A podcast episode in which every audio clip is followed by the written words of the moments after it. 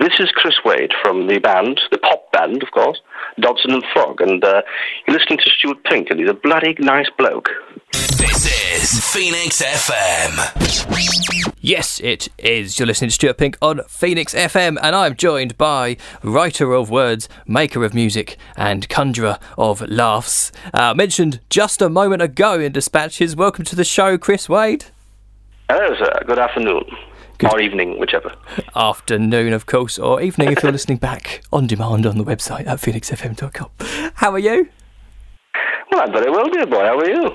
Oh, not too bad, not too bad. You're calling us from uh, luscious Leeds? Luscious Leeds, my friend, yes. It's a lovely rainy day in Leeds, but it's very atmospheric and ins- inspirational, I must say. Oh, and good for the worms and yes, plants. Yes, the, the flowing, the flowing like wine. Absolutely. Now, as you've uh, we've just heard, you've written a new story, Raymond's Room, which we'll have a chat about in a minute. But first, I hear your good self and Nigel Planer, our mutual friends now, uh, have been making music together. Is that right? Yeah, I mean, um, first um, contacted Nigel about six or seven years ago to um, get him to do some short little monologues on one of my albums a few years back, Dodson and Fogg albums, and we met up in London at a studio in Shepherd's Bush, and uh, we just recorded these two little monologues, and almost immediately he started um, getting in touch about you know song ideas because he's had these songs written from the early 70s uh, under a band called Rainsmoke, but he'd never really done much with them. So yeah, he sent me the lyrics, and we kind of record them, him in London, me in Leeds, and we just kind of both record it at home on his guitars. It's kind of stripped and quite basic, but it's really fun to do actually because he's a really good lyricist. So I think we've done like two two little singles, you know, just little independent, really on my own label, just for fun. But he's been during lockdown, he's been piecing together the whole album. So some of these songs are from 1969, 1970, 1971, before I was born. But it's great because they've got so unusual. You know, a great lyricist and stuff. So it's oh, wow. He's got hidden talents. Clearly, I mean, I've I've really enjoyed doing it. Mate. It's Just been really fun. Discovering a new side to him he, he hadn't, uh, or you hadn't realised was there.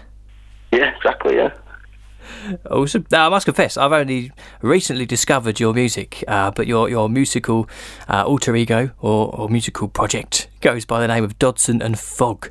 Uh, tell us a bit about the band and what sort of stuff you do.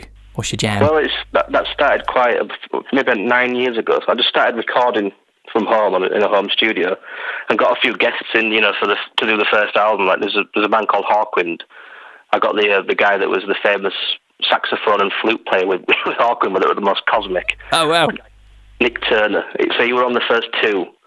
And I, have always I've had different guests like Toyah, you know, the 80s singer Toyah. Yeah, Toyah Willcox. I saw, I saw She's been on it once, and well, she actually got a co-write because we wrote. She added an extra verse to the song, so that on PRS there's Chris Wade and Toyah Willcox, which is really surreal. Oh wow!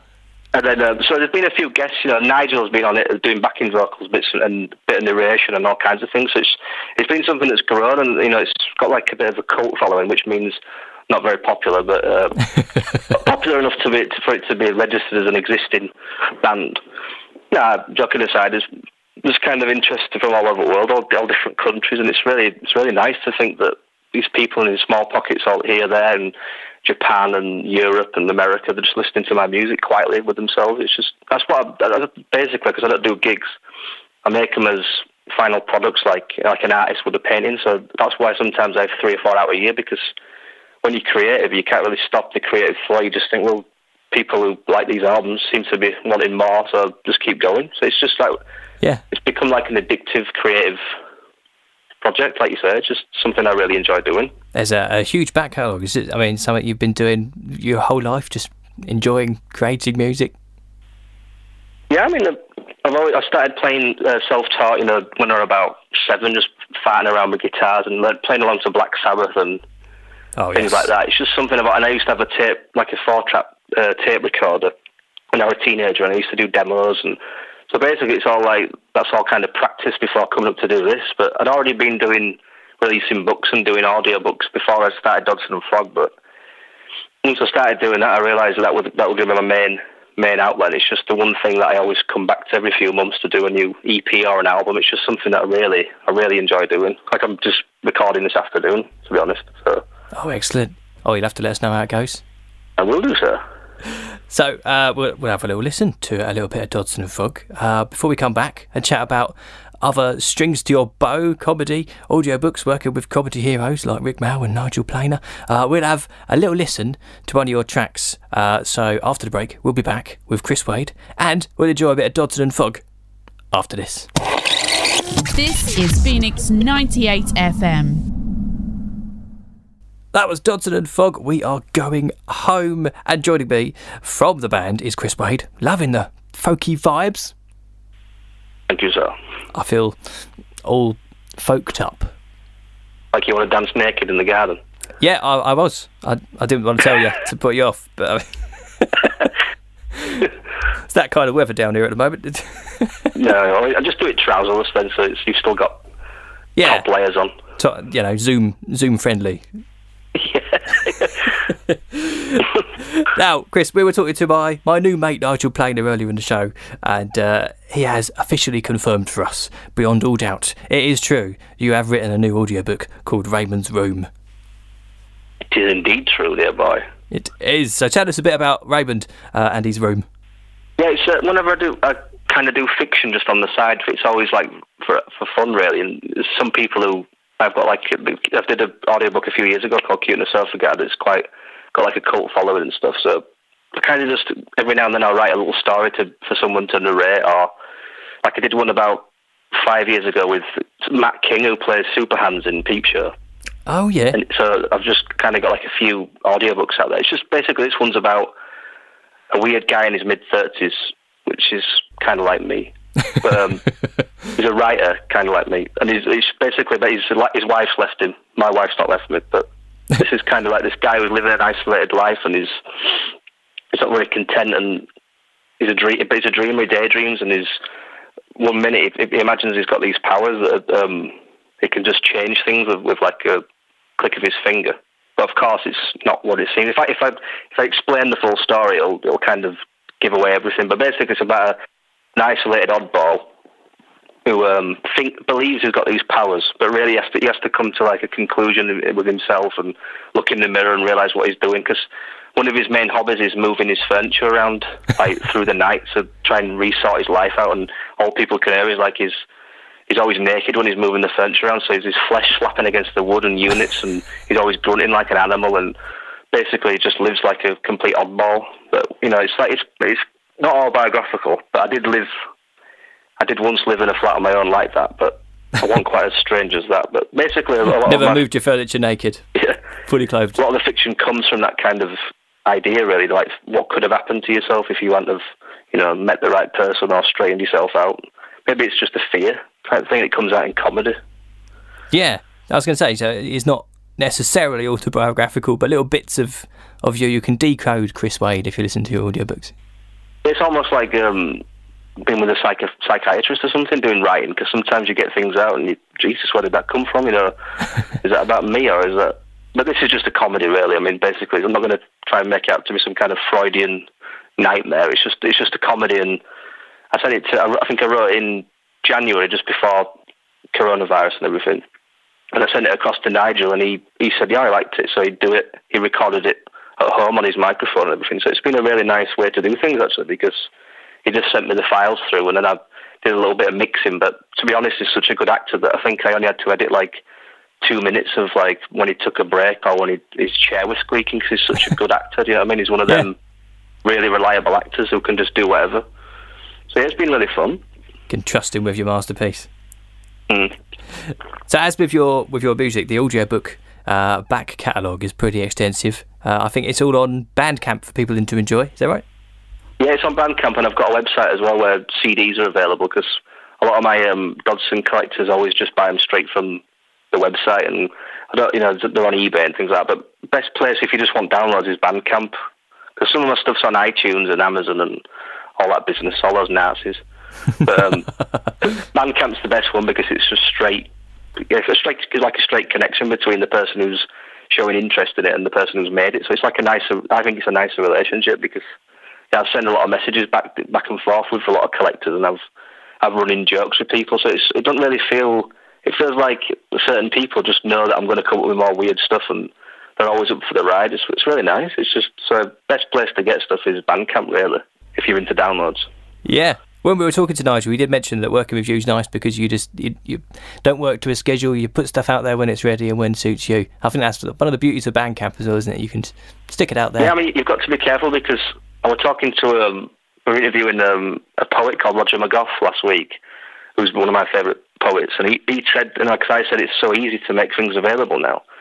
And he said one of the one of the pitfalls is that you'll maybe not self edit as much, and you might just put things out for the sake of it, for putting it out. But yeah. But the thing is, I work like every day on music and books, and so someone might write a book and so it took me six months, but they might only write an hour a day. Whereas I, if I'm writing a book, I will write ten hours a day, or if I'm making an album, I'll record ten hours a day. So then, the, for me, really, three albums a year isn't that much because I've made double that music, but I've just I've left some of it, you know, put it in the scrap bin or whatever. So I forgot what the question was, but I'm kind of just wittering now. no, we look forward to discovering all this this uh, this this stuff in the scrap bin when when you're dead and gone. There'll be like about five the years worth of material and all that kind of stuff. yeah, be like Van Gogh. You'll be huge when you're gone. 2050 when I'm like 90 years old or something. I've released an expanded edition of my first album that no one's ever heard of. Oh, they're always, always the best ones. yeah, definitely. You mentioned poetry there uh, when Nigel was on the show earlier. Obviously, uh, Nigel played, played Neil from the Young Ones. You've also worked yeah. with the people's poet Rik Mayall on a previous yeah. audio book. God, I mean, that was just a brilliant experience because I think I was about 24, 25. It's about 10 years ago now. So I just sent this. Um, I'd written this book about a year earlier, "Cutey and the Sofa Surfer," which were based on some some uh, silly ideas I had while I was working in a stationery shop. Because when you when you're in a job when you're bored, you you kind of doodle and you come up with different ideas and yeah. little stories. But I managed to piece it into like a novel. And one day I was just I think I was pedaling on an exercise bike eating bran flakes, as I did in those days. Normal, yeah. Yeah, at the same time. and just just good for the bowels and the, the system, you know. Yeah, just and, keep um, consistently fueling and expending the energy at the same time. Yeah, at the same time, it saves time, so you see. So, um, yeah, so I contacted Rik's Rik Mayall's agent just on a, just a thought, like a little a whim, just came into my mind because when I wrote the novel, I had I had his voice in my mind as like a guide, you know, the way he said things. Oh, okay, yeah, yeah.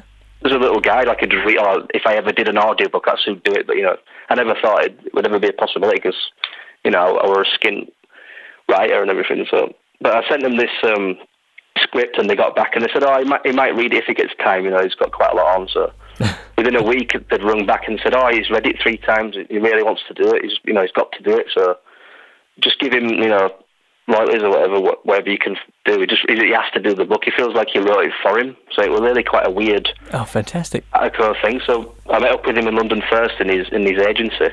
Yeah. Now closed down sadly, but I, I met him in there and um, I heard I heard him coming in and he goes, "Where is he?" And when he's in there, he goes, first thing he said, "Well, you're you're effing early."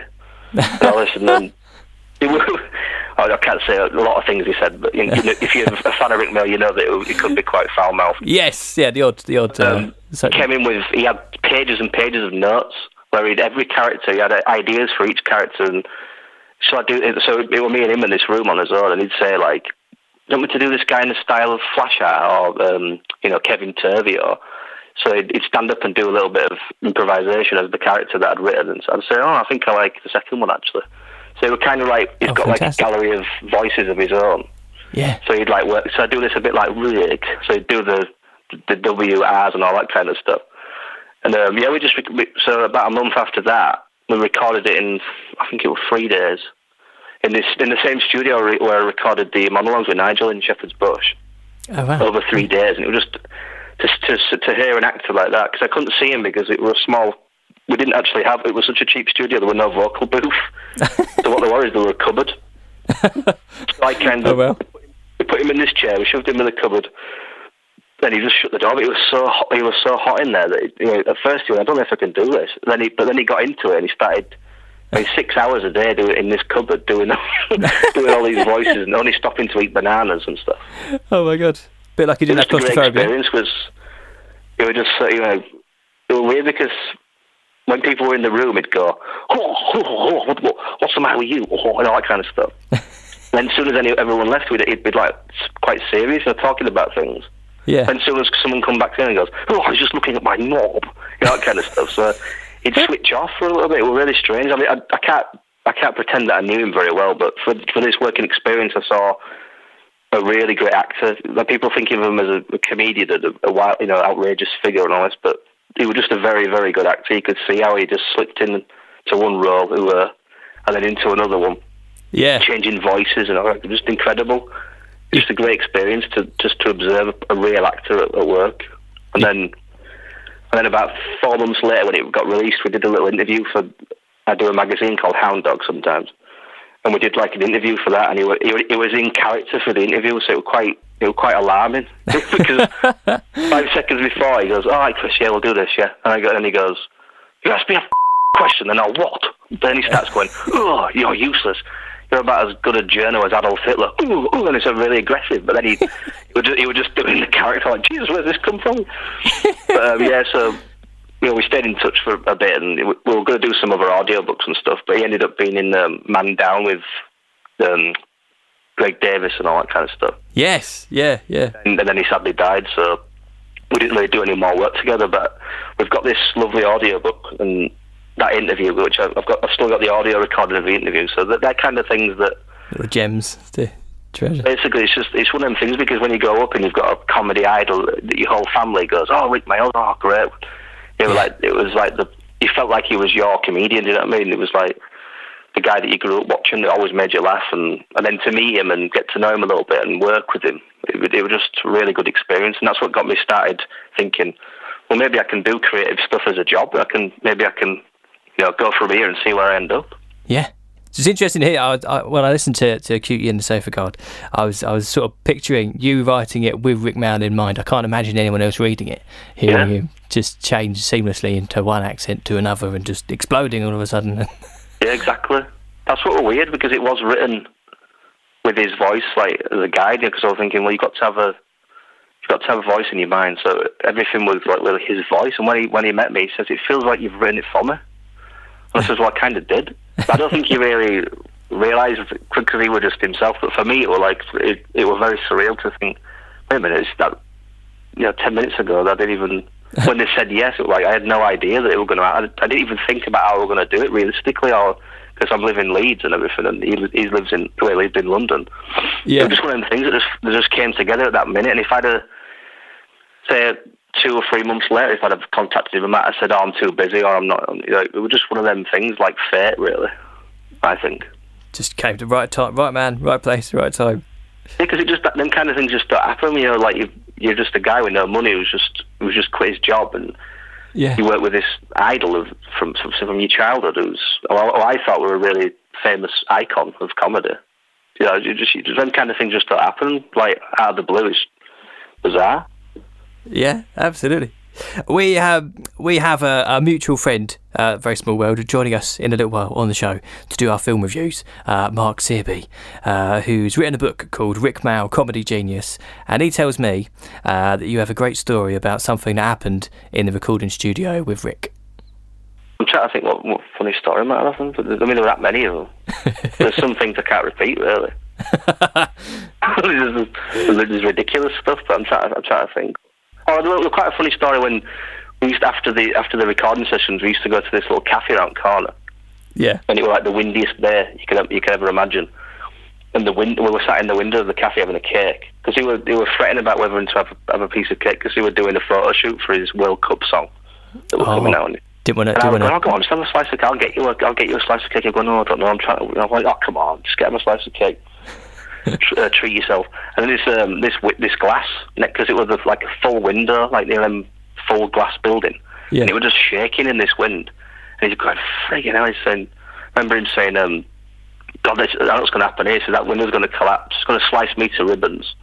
And he says, and I'm going to die. And this is going to be the last thing I ever do. And he says, you're not going to be, become a millionaire on, on, my, on the back of my name.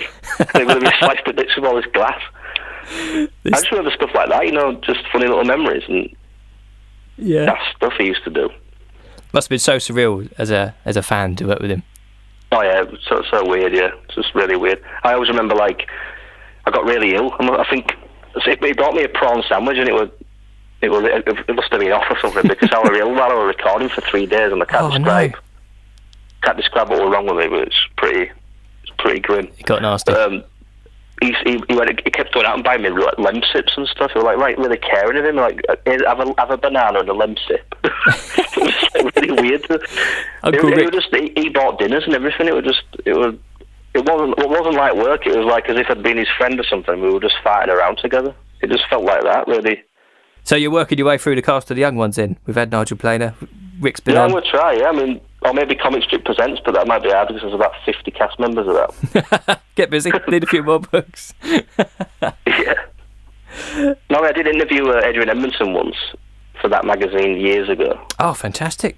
So I kind of that's that's three. There's just Christopher Ryan now. Yeah, just him and Track him down. you'll find him somewhere surely. Yeah, I'll hunt him down. Write write a book with him in mind, and then tell him he's, he's the odd one out, and then he'll want to he'll want to get involved. Yeah, he don't he don't, he don't like me.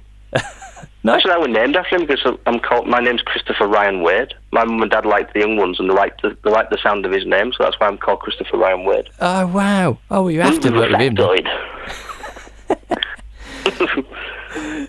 So, from a writer's perspective, Chris, when you're you're sitting down and creating your stories, uh, often it feels like uh, it, we're going off on a, a huge tangent, and I think this is a, a real fun element of your stories. Uh, do you write the whole thing, start to finish, or do you carefully kind of cut in these little moments of of off-piste extra detail? Um, yeah, well, I kind of like, I have the idea for the start, and I think maybe this could happen, and then I kind of just have feverish sessions where I won't do anything else, and I'll just work on the story, and then um, then I'll go over it a few times and just just change change. Most of it's written in the in the first go because it's kind of like what Jack Kerouac. Not not compare myself to Jack Kerouac for God's sake, but where it, it was that stream of consciousness, stream of consciousness kind of writing where you just you don't stop yourself, you don't censor yourself, but then Yeah. afterwards you think, wait a minute, I can't put that in. No way.